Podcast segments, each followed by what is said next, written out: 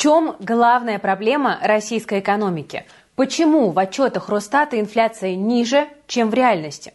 Что вырастет в цене уже в ближайшее время? Почему топливо продолжает дорожать и будут ли власти что-то с этим делать? Какие товары США закупают в России, несмотря на санкции? И что может попасть под новые ограничения уже в этом октябре? Обо всем этом расскажем в ближайшие несколько минут. Это Кира Юхтенко и новости от команды InvestFuture. 嗯。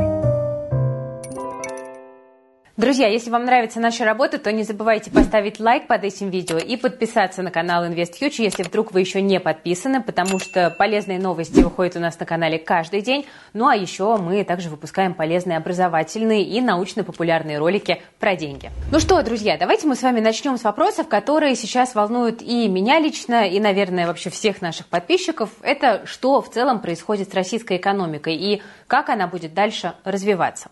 Ну, смотрите, вот ответ на первый вопрос сегодня постарался дать Владимир Путин. На сегодняшнем совещании по бюджету он заявил, что восстановление экономики после введения санкций завершено.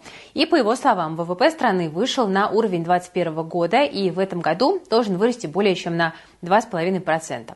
Ситуация с дефицитом бюджета тоже идет на поправку. В августе он был профицитным. Бюджет на три года уже сверстан и вышел достаточно сбалансированным. Это все отметил президент. Ну, звучит все очень и очень позитивно, но надо признать, что проблемы все-таки есть. Основной из них Путин назвал ускорение инфляции, которая во многом вызвана ослаблением рубля. Поэтому он поручил своевременно, не откладывая, принять меры по укреплению российской валюты. Что конкретно это должно быть, Путин не уточнил. Почему этих мер не приняли раньше, президент тоже не сказал, но тем временем доллар как стоил 97 в начале сентября, так пока и продолжает стоить сейчас. По данным Росстата, инфляция в России на прошлой неделе ускорилась до 5,5%, по итогам года она, скорее всего, снова превысит целевой показатель ЦБ в 4%. Ну, в общем-то, ожидаемо и логично. В таком случае это произойдет уже пятый год подряд, ну и, собственно, поэтому регулятор снова поднял ключевую ставку и намекнул, что это далеко не предел. Но далеко не факт, что цифра в 5,5% на самом деле максимально объективно отражает реальность. Во-первых, это усредненный показатель сразу по всем группам товаров и услуг. Да, то есть ваша личная инфляция может быть намного выше. Все зависит от вашей потребительской корзины. Во-вторых, не забываем про эффект высокой базы. Например, вот в феврале этого года инфляция была целых 11%, потом вжух, и в марте уже 3,5%, и в апреле чуть более 2%. Что за магия, кто-то спросит. А тут нет никакого волшебства, это простая математика. Просто нынешний февраль мы сравнивали с прошлым февралем, а тогда цены еще были низкими. А вот прошлой весной ценники в магазинах уже поперли как на дрожжах. И вот в сравнении с этим периодом рост получается в этом году не такой большой. Но если брать за точку отсчета, например, 2021 год, то разница выходит более чем ощутимая. Поэтому жить под высокой ставкой нам всем, похоже, придется довольно долго. Это надо принять. Эльвира Сахибзадовна вот сама сказала, что сегодняшняя ситуация не похожа на то, что было раньше. То есть и высокие ставки придется потерпеть дольше. Но, правда, тут появляется риск задушить собственную экономику, которая, как утверждает президент, вот только-только восстановилась. Например, минимальная ставка по потребительским кредитам в России, в том числе по ипотеке, скоро будет в районе 16%. Вот такой прогноз сделали специалисты Плехановского университета. С такими дорогими кредитами бизнес, ну, понятное дело, просто не сможет нормально развиваться. И весь экономический прогресс, о котором говорил Путин, может, к сожалению, моментально улетучиться. Я не утверждаю, что так будет, но риски такие экономисты видят.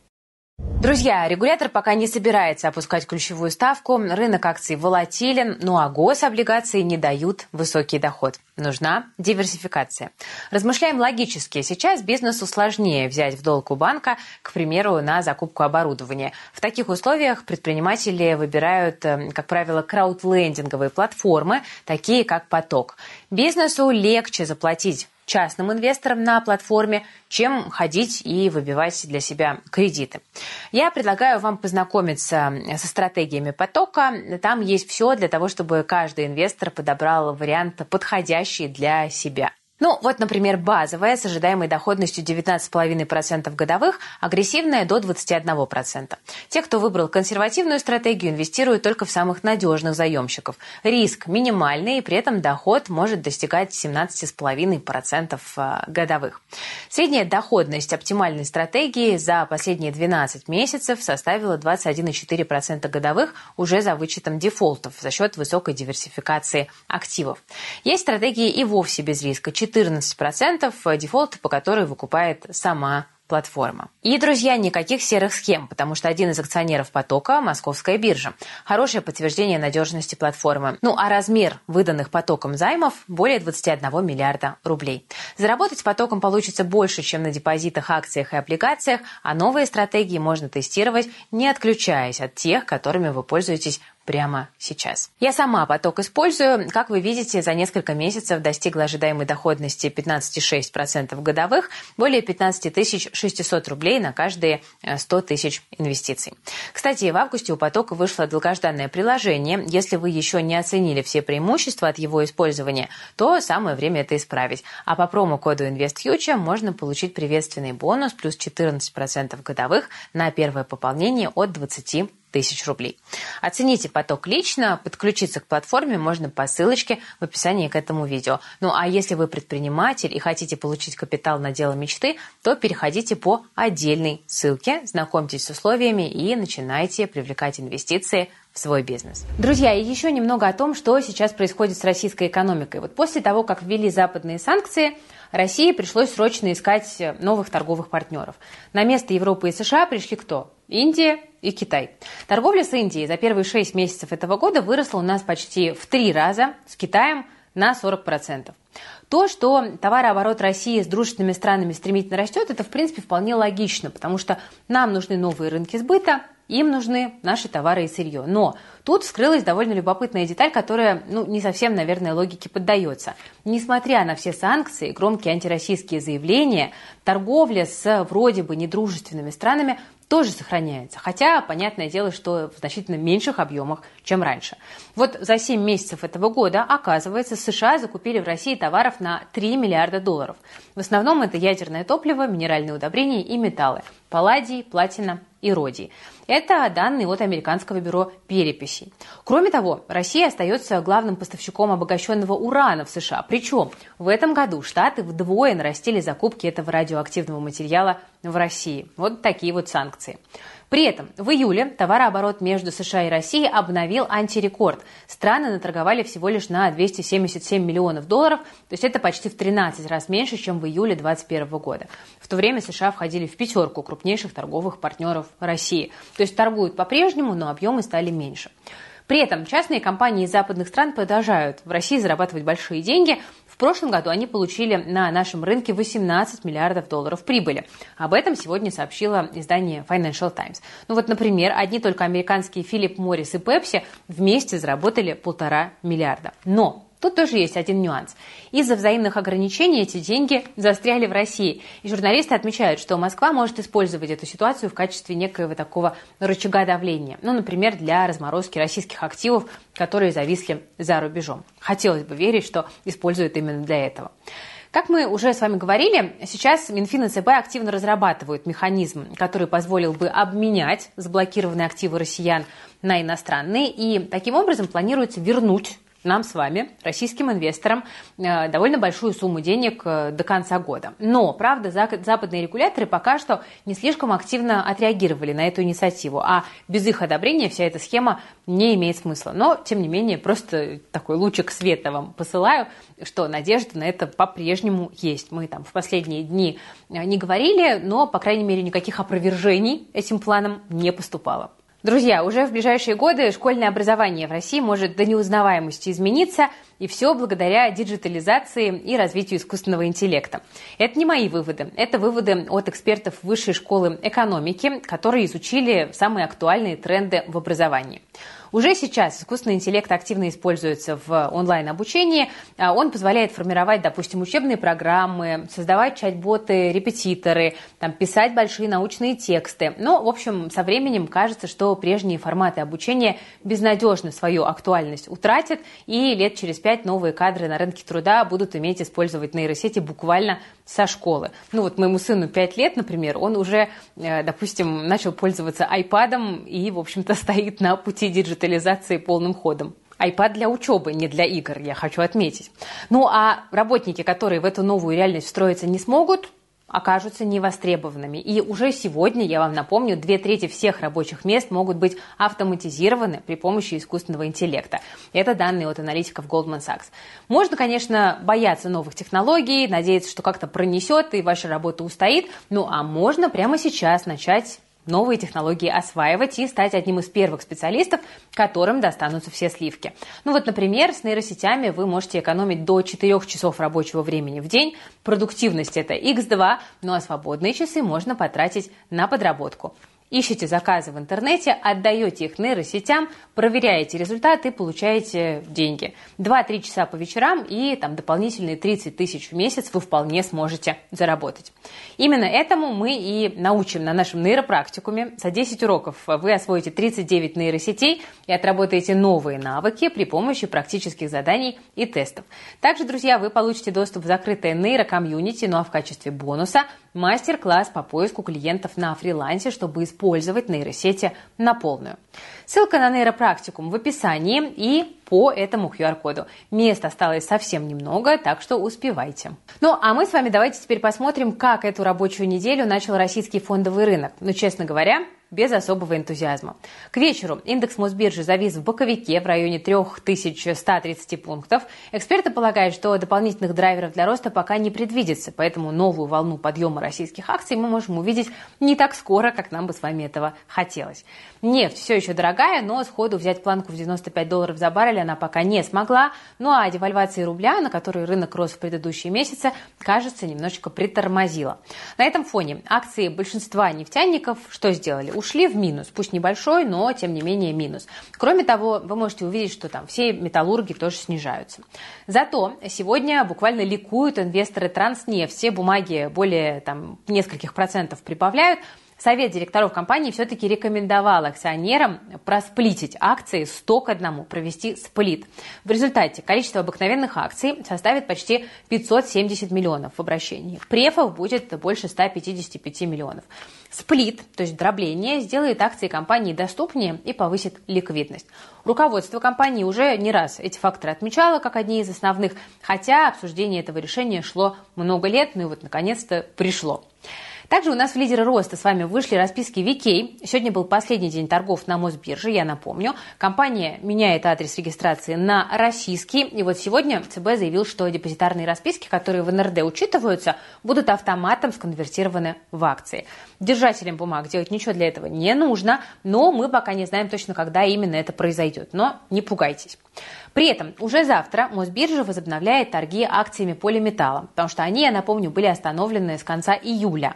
Компания тоже переезжала с острова Джерси в Казахстан, и вот сейчас процесс редомицеляции наконец-то закончился. Так что вот в завтрашнем выпуске мы обязательно расскажем, как инвесторы встретили возвращение полиметалла на рынок. Ну а для акционеров ритейлера ОКей сегодня вышли не очень хорошие новости, как говорится, не окей. Компания нам показала слабый отчет за первое полугодие, чистый убыток почти 3 миллиарда рублей, хотя вот в прошлом году за этот период была прибыль в 600 миллионов.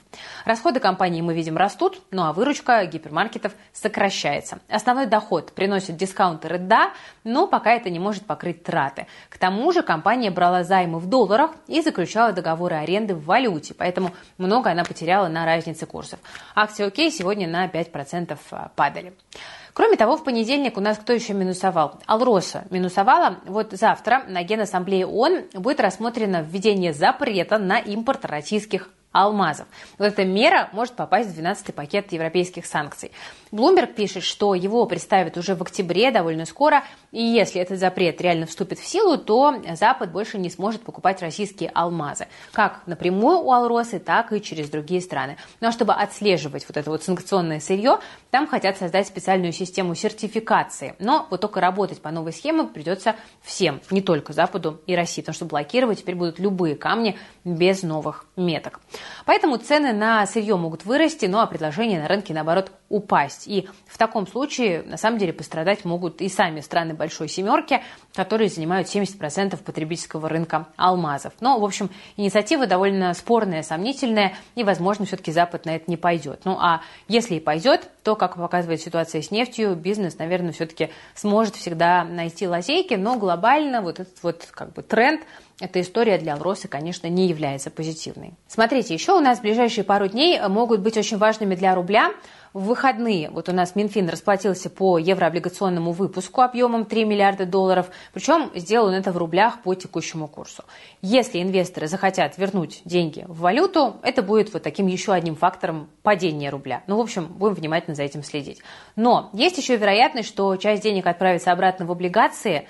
Доходности на рынке сейчас довольно интересные, но тут многие переживают по поводу пузыря. Громких дефолтов давно не было, ну а инвесторы совсем начали терять страх и забывать о риск, когда берут и скупают буквально любые мусорные банды с высокой доходностью, совершенно не анализируя там финансовое положение компании и, главное, риски, которые они готовы на себя в этой ситуации принимать.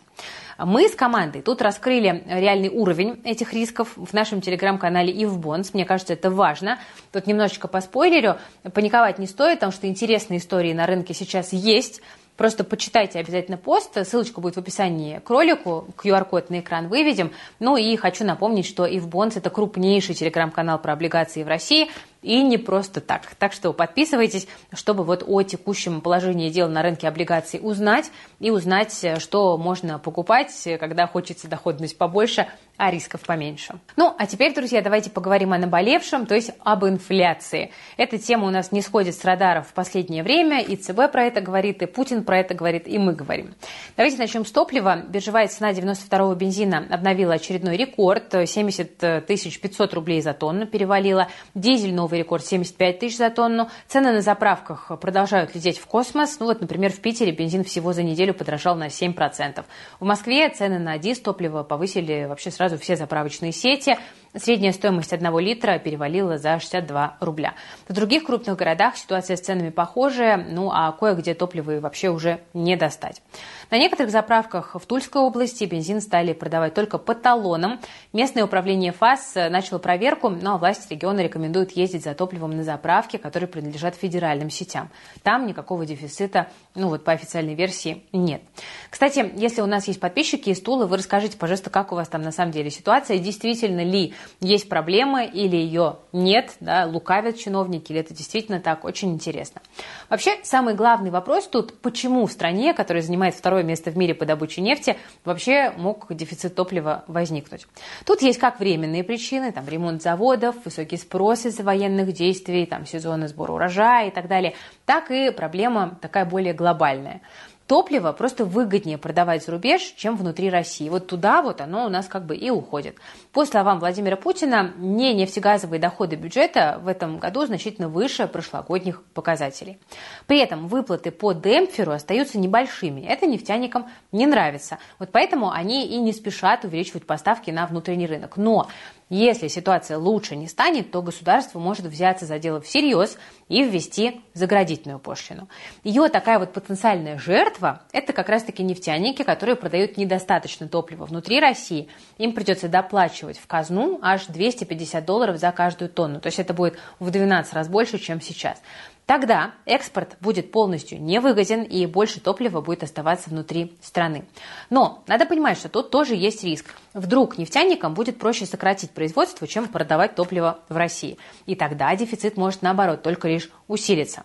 К тому же скоро временные факторы начнут ослабевать, там сбор урожая к концу подходит, НПЗ возвращаются к работе. Ну и, возможно, именно поэтому власти пока не принимают каких-то супер жестких мер. Да? То есть они ждут, что рынок стабилизируется естественным образом. Ну а если не выйдет, то тогда в рукаве у правительства есть даже более серьезные козыри, ну, например, полный запрет экспорта топлива или значительное сокращение списка компаний, которым разрешена торговля. Но, вероятно, наверху хотят найти какое-то более мирное решение, чтобы все-таки не слишком нефтяников нервировать и травмировать. Ну, а нам с вами пока остается только привыкать к высоким ценам на заправках. Что бы власти ни делали, вниз они, как правильно, сильно не идут. Ну и, собственно, канистру с собой на всякий случай прихватывать. Но топливо дорожает не только для машин, но и, так сказать, для людей, потому что я сейчас говорю про еду. Вот совсем скоро в России подорожают бургеры, сэндвичи и пицца. И причина тут в том, что ставка НДС на фастфуд с 1 октября вырастет до 20%. Была она у нас вдвое меньше. Дело в том, что раньше бургеры относили к хлебобулочным изделиям, по ним ставка налога была ниже. Теперь же решили, что вот в таком фастфуде доля хлеба в себестоимости меньше 5%. Других продуктов гораздо больше. Вот так что для него создали отдельную категорию с НДС в 20%. Дорожает не только фастфуд, но и вино, разумеется, в первую очередь импортное, забугорное, то, что сейчас стоит по 400 рублей, к Новому году обещают уже по 700-800, поэтому эксперты рекомендуют запастись напитками к праздникам заранее. Вы, кстати, это тоже учтите. Одна из причин э, роста цен на вино – это повышение ввозных пошлин для вин из недружественных стран. Это сделали, чтобы защитить отече- отечественных, отечественных виноделов, но, правда, в основном эта мера затрагивает сегмент бюджетный, в котором российские вина и представлены. А вот на дорогие импортные вина больше давит слабый курс рубля. Кстати, раз уж мы об алкоголе заговорили, э, то давайте еще приведу такую последнюю статистику по спросу. Продажи алкоголя в России по итогам 8 месяцев выросли на 4 с небольшим процент. Они составили почти полтора миллиарда литров. Водка, к сожалению или нет, остается самым популярным алкогольным напитком и занимает более трети во всем объеме проданного алкоголя. На виноградные вина приходится около 25% э, продаж. Берегите здоровье. Помните, недавно говорили про средства от похмелья. В общем, они не нужны будут, если не тратить денег на алкоголь, и кошелек будет больше. С учетом объемов спиртного, который употребляют россияне, не мудрено, что многим потом приходится раскошеливаться на лекарства, а они тем временем не становятся доступнее. И вот эта тема такая довольно, на мой взгляд, не смешная, потому что от алкоголя-то отказаться можно, а вот лекарства – это как бы штука необходимая. Скоро медикаменты в России начнут продавать в рассрочку. Такую услугу собирается предложить своим онлайн-покупателям Сбер Е-аптека. Компания пытается занять свободную нишу. Пока так делают только маркетплейсы, но исключительно со всякими БАДами. Но спрос в рознице может быть под вопросом. Что-то похожее, кстати, уже предлагает Совкомбанк в сетях аптека Фарма, там доктор Столетов и, по-моему, Планета Здоровья. Там, если расплачиваться по карте этого банка, то можно оформить рассрочку на препараты. Но эксперты утверждают, что дополнительные выручки это практически не приносит. Кстати, еще чуть не забыла хорошую новость для всех, кто привык э, раздавать интернет со своего смартфона. Тут ФАС э, предупредила большую четверку сотовых операторов, что плату за раздачу интернет-трафика необходимо отменить. Ведомство считает, что это противоречит антимонопольному законодательству. Перестать брать плату за эту услугу компании должны в течение месяца, ну а в противном случае их накажут. Но, правда, в МТС и Билайн тут заявили, что пока не получали письма от ФАС, но будем надеяться, что скоро получат и все-таки будут соблюдать требования регулятора. Дорогие друзья, на этом заканчиваются хроники инфляции, заканчивается и наш выпуск новостей. Я напоминаю, что ссылочка на нейропрактикум есть в описании к этому видео. Успевайте зарегистрироваться, кому актуально. Ссылочка на Ивбонс тоже в описании к этому видео. Очень рекомендую подписаться, если хотите разбираться в облигациях. Сейчас как раз рынок для этого очень интересный.